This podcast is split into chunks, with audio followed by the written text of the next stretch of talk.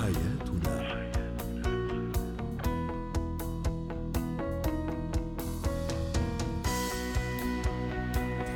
مستمعينا الكرام أهلا بكم. معنا إلى برنامج حياتنا. برنامجكم اليومي الذي يعنى بشؤون الأسرة وباقي الشؤون الحياتية الأخرى.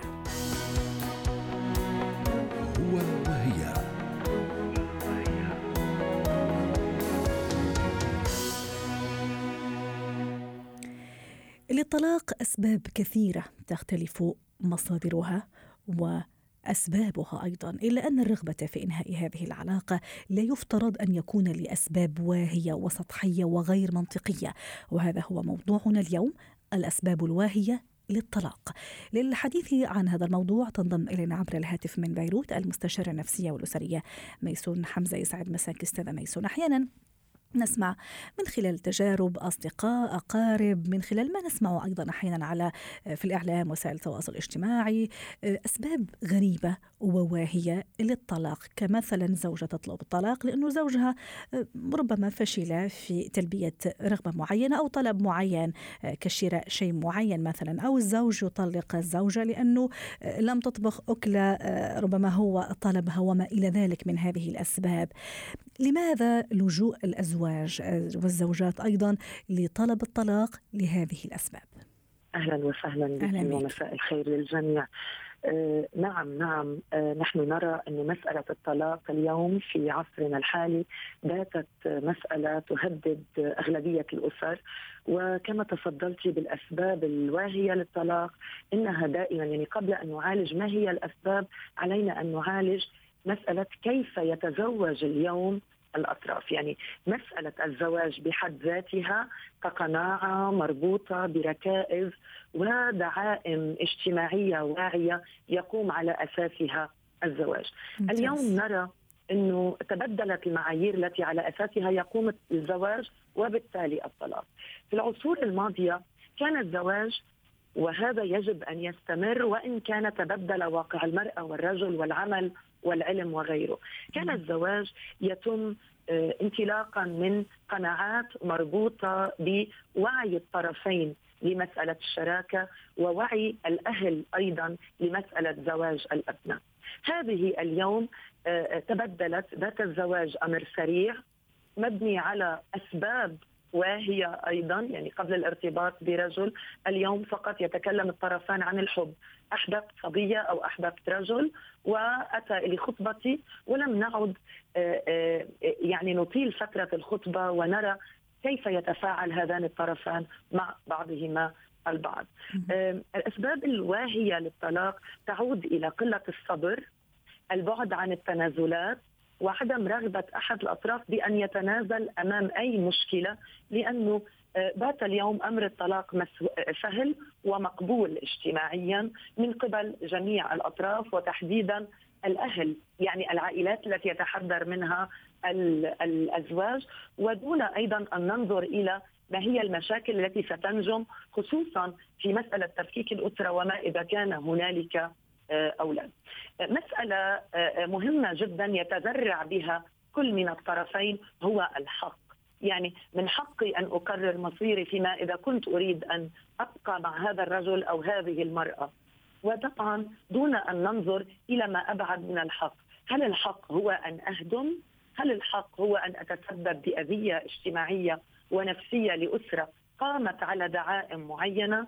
هل من حقي أن أفكر فقط ب رغبتي الآن ما هي؟ دون أن أفكر بالعواقب الحق على ذكر هذه رغبتي فيما أريد الآن يعني فيما يفكر فيها الزوج أو الزوجة مثلا في هذه اللحظة الآنية؟ آه، زي ما تفضلتي حضرتك في البداية وأيضا مثل ما أنا قلت في في المقدمة مثل ما أشرت في المقدمة لهذا السبب الواهي هل تكون مثلا أنه آه، إثبات وجود إثبات رأي آه، آه، يعني لحظة غضب لحظة انتقام يعني كيف ممكن أنا نعم. أفسر نعم. نعم. هذا اللحظة لحظة تهور نعم نعم نعم عزيزتي كل ما تفضلت به صحيح ولكن هذا القرار المفاجئ للطلاق للطلاق بين الطرفين مبني على قلة الوعي قلة المسؤولية قلة يعني عدم الصبر، الانفعال الزائد، ولكن أيضا مع غياب دعائم أساسية لقيام الزواج، يعني اليوم نحن دائما ننطلق من مقولة في معالجاتنا العيادية والاستشارية إنه قرار الزواج يحتاج إلى طرفين. نعم. هذين الطرفين يجب أن تقوم بينهما دعائم ثلاث أساسية.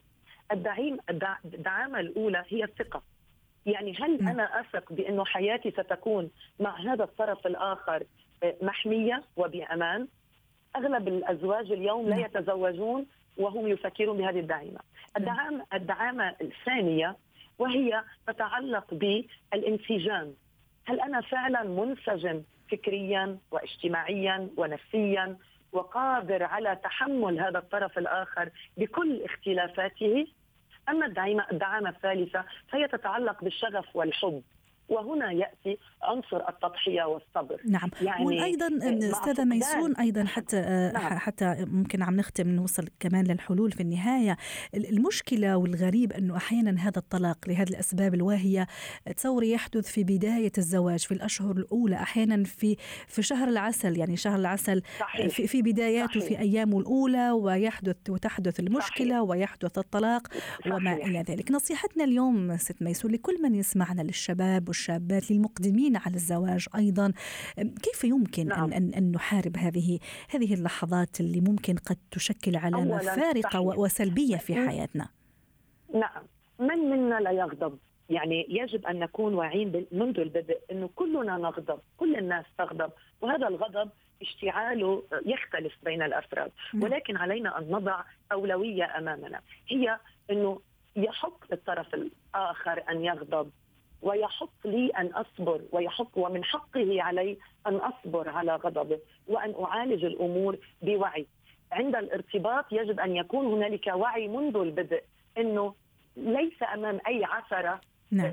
يجب أن نفكك هذا وعي وهدف أيضا هدفنا في النهاية هو حماية هذا البيت رغم كل نعم. العواصف وكل صحيح. المشاكل التي قد تعترضه بين صحيح. بين بين فينه وأخرى الاستشارة نعم الاستشارة يعني علينا أن نستشير أولي الأمر الأهل أين دور الأهل في انفجار الوضع بين الطرفين جميل. أعجبتني تجربة قامت بها أو تقوم بها إن يقام بها بالخليج العربي وتحديدا في الإمارات نعم. إنه تراجع معدلات الطلاق يعود إلى إثبات البينة في الطلاق يعني هنالك عندما يأتي طرفان للطلاق نعم. يجب أن يثبت بينهما بينة قائمة على لماذا تريد أن تطلق وإذا وجد وإذا وجد القاضي مم. أن هنالك لي... هذه ليست أسباب أساسية للطلاق يرفض طلب الطلاق لأنه واضح. عليكم أن تعودوا إلى مسألة الاستشارة واضح. استشارة آه، آه، أهل استشارة أولي العلم أيضا العودة إلى مستشارين نفسيين ومستشارين أسريين وأيضا الصبر والوعي والهدوء شكرا لك. حل المشاكل والاستماع. شكرا لك ميسون حمزة المستشارة النفسية والأسرية ضيفتنا من بيروت. حياتنا.